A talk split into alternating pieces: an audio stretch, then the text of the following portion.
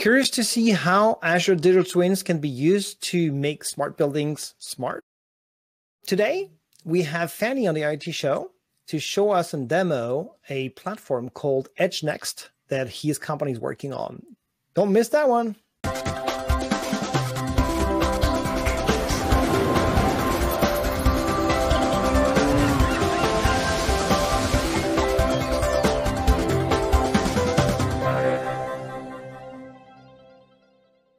Hi, this is the IoT Show. Thanks for watching. I'm Olivier, your host. Today, we'll talk about EdgeNext, which is a platform that powers smart buildings and leverages Azure Digital Twins. And for that, I have an esteemed guest, which is uh, Fanie. Fanie, how are you?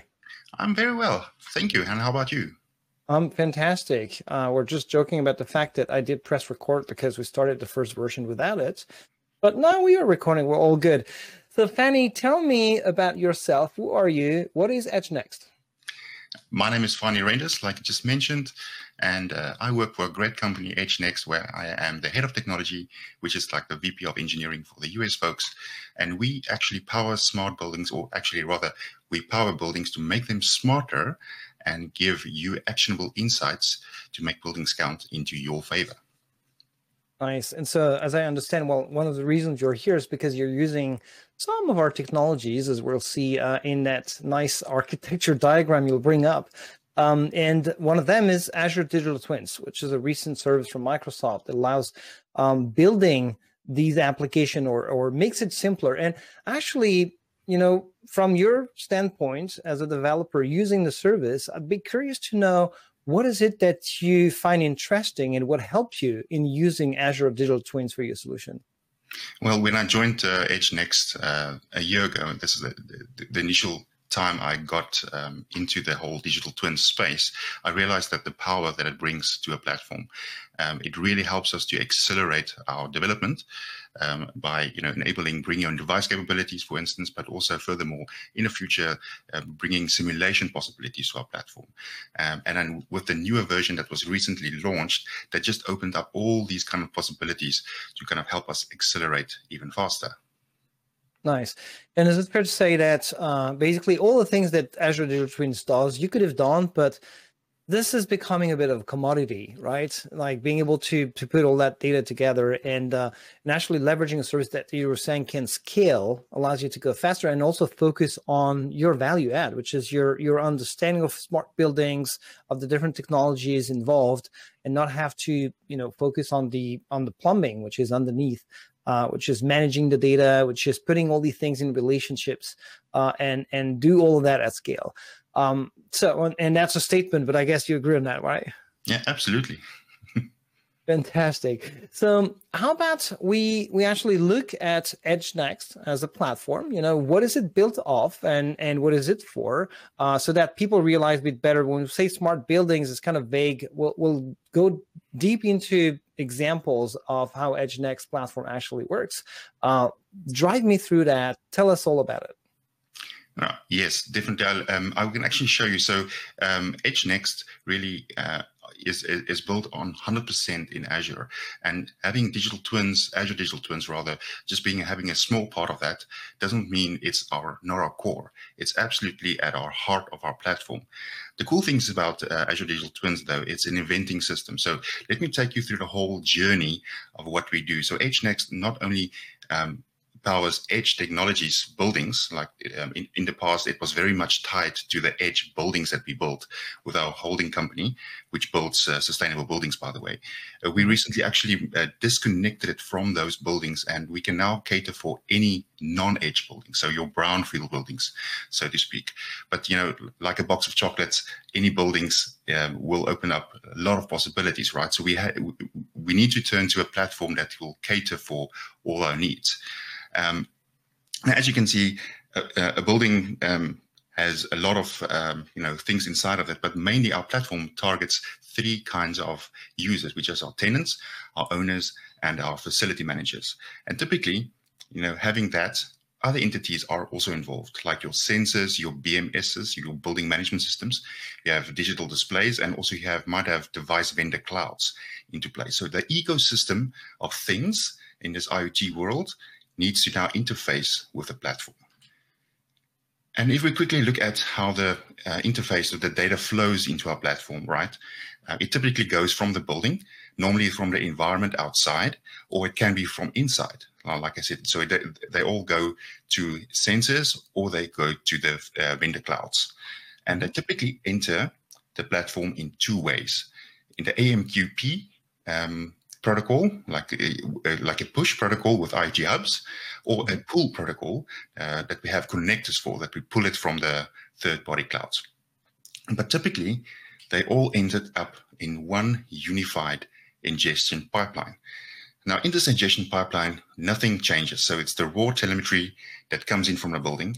And then we want to do kind of a few things here because a building typically generates an immense amount of uh, data, sort of like 22 million messages a day.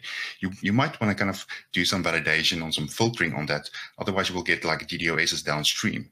So what we'll do is we'll actually put it through like an ingestion pipeline, which will take care of your uh, your filtering, your grouping, for instance, um, your validation, and in, most importantly, your mapping, because these devices that send stuff is, is really much in like different structures, different formats.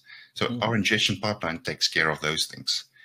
When it all passes those tests, it all ends up in our source of truth, which is Azure Digital Twins. Now, like I mentioned before, this system is an eventing system.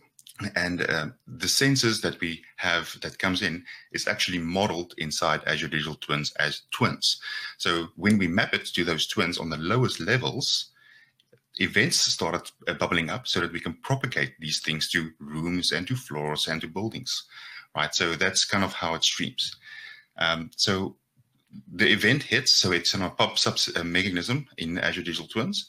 And then you have a number of subscribers, one of which is our little space updaters. For instance, if you want to have a thermostat that comes in with a, a temperature reading, you want to maybe update the ambient temperature of a room. So that will go to the space updater um, in itself, and it will kind of uh, loop around and create an- another event out. Um, other things that we might have is other systems like the egress streaming that we typically would use for real-time egress to our um, to our external clients using any like a webhook um, destinations or service bus destinations, even Azure Digital Twins destinations that we also connect them with the real-time push of data. What we also do is uh, uh, for our own uh, data exploration, we use Kusto, which is Azure Data Explorer. And then for our cold storage, we just make use of uh, Azure Data Lake, where the data curators kind of just puts the data into the formats we need for later on processing. Um, and then because we need to kind of share all these information with our customers, we'll make we are making use of Azure Data Share to facilitate and synchronize the customer's data to their tenant in Azure. Yeah, still pre- still preserving their privacy and and any kind of IP that they might have in that kind of data, right? Exactly, exactly.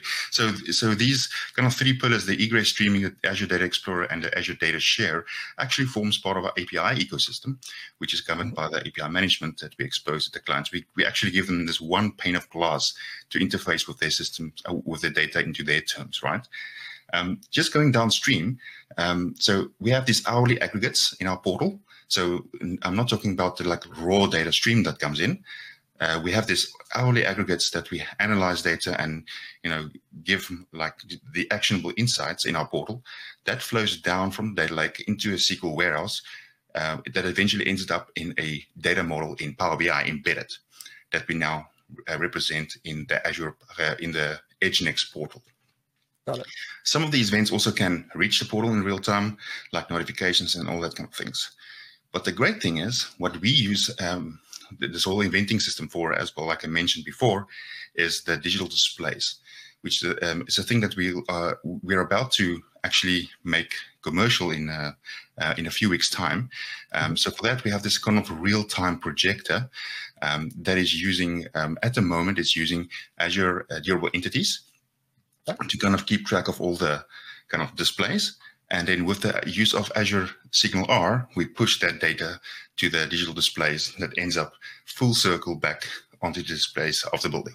So that's in, in, in a nutshell, uh, the whole thing, how the data can float. I like that. This that's very interesting. And um, what I like to point out is the fact that um, it's not all about, and you mentioned already, it's not just all about greenfield with new devices that have new capabilities to send to, in our case, an IoT hub for ingestion. Is you can leverage existing established solutions for devices that used to be connected using LoRa, using Modbus, using other networks, and eventually collect the information from a third party. Because you know, in these buildings, it's not just one installer, one type of devices that you have in there. Uh, so I, I, do like the way you're you're basically you know mix and matching data from different types of devices.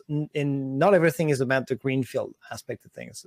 So the other thing actually is uh, is the fact that digital twins is kind of center to the whole to the whole solution, yeah. as in you know it it represents all these things in the data and then allows you to implement that graph on top that that has the logics on all of that. So that's that's a great illustration of the power of, of Azure Digital Twins. I like that. I noticed that the displays themselves are not represented in digital twins. Is that is that intentional, or is it something that uh, will end up being part of the digital twin story as well? Yeah, before I answer that question, you're absolutely right. It's not actually in our current um, design at the moment or our production um, uh, uh, version and, and I'll tell you why at a second. But you know, let me just uh, quickly change gears to, to show you our, our ontology. Yep. So we have this whole uh, building, floor, and room ontology, like a typical building. Yep. Um, but typically, and also a device has sensors. But you know, a building, floor, and room also share that um, capabilities as sensors, right? Mm-hmm. Uh, but, but these sensors, like your thermostats in a room, they could be three or they could be, they could be four in a room. Those could be sensors for a room, but it also could be part of a device, the sensor. But uh, on the room level, you typically also have one metric for those four sensors. Like think about your ambient temperature. That is not mm-hmm. just one value of the thermostat, but it's the collection of those values, the aggregated value for those um, uh, for all those sensors together. And that in itself is also the building, the floor, and the room is also sharing that metric in itself. And you kind of go back to your question is. Uh, at the time when we built the digital signage, we were still kind of in the in the uh, migration period be- between the V1 and the V2 of Azure Digital Twins, and we actually opted in for a lift and shift, and then later on my um, uh, a re-architect of our ontology. So when actually when I um, go to the next slide, you will notice that um, you know typically we will have the ability to later migrate off of let's say Azure durable entities into mm-hmm actual Azure Digital Twins, and it will still have the same implementation. Nice. I see. Nice. Well, so that's that answers the question. It will end up being part of the digital twin story as well. I like that. So now, Fanie, I think uh, would like to see it in action, right? He's talking about digital signage uh, that uh, that will actually be notified uh, with some information. So I think you have a little demo for me here. So let's let's look at that, right? Yeah, cool. So what you actually see on the screen right now is uh, typically our digital displays. They, these are two of the displays that I can that I just can brought up. Um, yeah. it's the web, web, interfaces, right? This is web, web page that basically the, the, the smart display of the digital display actually is uh, digital signage. Sorry, is just pulling from. Exactly. So we we don't provide the narrowcasting solution. We provide the content for the narrowcasting solution. So that's given that whatever this is displaying this displays at least needs to have a kind of a browser or able to to go to a URL. So that means it's super portable. It can run literally anywhere on your fridge, even. You know, that's a good. yep. But um, so uh, uh, these are the kind of two typical use cases that we have. And what you're seeing here is basically CO2 levels and comfort levels uh, for, um, for instance, for a room. And for when COVID hit, there's an actual um, kind of a safe level for COVID-19. It's it's, it's below 1,200 uh, ppm parts per milli parts per milligram or something. Mm-hmm. Um, so we have this kind of dial uh, in the rooms. And then as the uh, carbon dioxide changes in the room, so it's, it's, aggregated room level data, as it changes, these um, these dials and these colors changes in real time. And it's super important and also for the safety of the people inside of that to know when is it good to be inside and when is it good to actually leave the room, right? So it's very important to have these displays working, right? So um, going back to the actual digital twins, I actually want to point out, um, you know, our two ontologies that we have running. The mm-hmm. right hand, hand side is the V1, and the le- left hand side is the V2 that we're actually having on currently, just to kind of uh, bring bring you back to that uh, point. And and they're living side by side as well. They're living side by side, and that's the point. And that's a cool thing about Azure Digital Twins, as it's you don't need two database instances or something. You can use the same thing because all of these things are versioned. Each mm-hmm. twin, the schema is versioned, so you can actually um, seamlessly migrate to the next version and have backwards compatibility on your twins without without breaking anything in production. Yeah, that's uh, well, g- given that you tested it, right? well, you test obviously you test before, but uh, you don't break things, right? Yeah, exactly. Um, so that same, um, so this is a typical database, a typical building that we have um, uh, in our production environment. Uh, and this is a representation of it in our digital twins. Starting from top, we have our building, and then we have a floor and in a floor, uh, you know, in this case, uh, it has footfall, you know, people in, people out, and some people count um, scenarios. Uh, and then we have a room, and a room has these metrics like this, uh, like a temperature, humidity, uh, uh, usage, and the carbon dioxide metrics. That's aggregated metrics, and then the, these are the sensors I was talking about. So um, typically there are two devices you know, as you can see on, on the bottom here, with uh, each device has these, um, is it like uh, four, five, six, seven sensors each. And this is typically the whole, um, like a like a sample building for this demo purposes, but this is a typical building's uh, kind of ontology or topology rather in a digital twins. So what I can actually do is, um, because I'm not going to be in a building right now, there's no one there, but to simulate um, you know, maybe alarms and stuff that can go off. Like I can actually go to a twin, you know, using this special explorer, and I can mo uh, modify one of these sensors. So typically, also you, you could use the IoT um, simulator on on the IoT app, but yep. you know, you could also go into into the Azure Digital Twins Explorer and pick any one of these devices.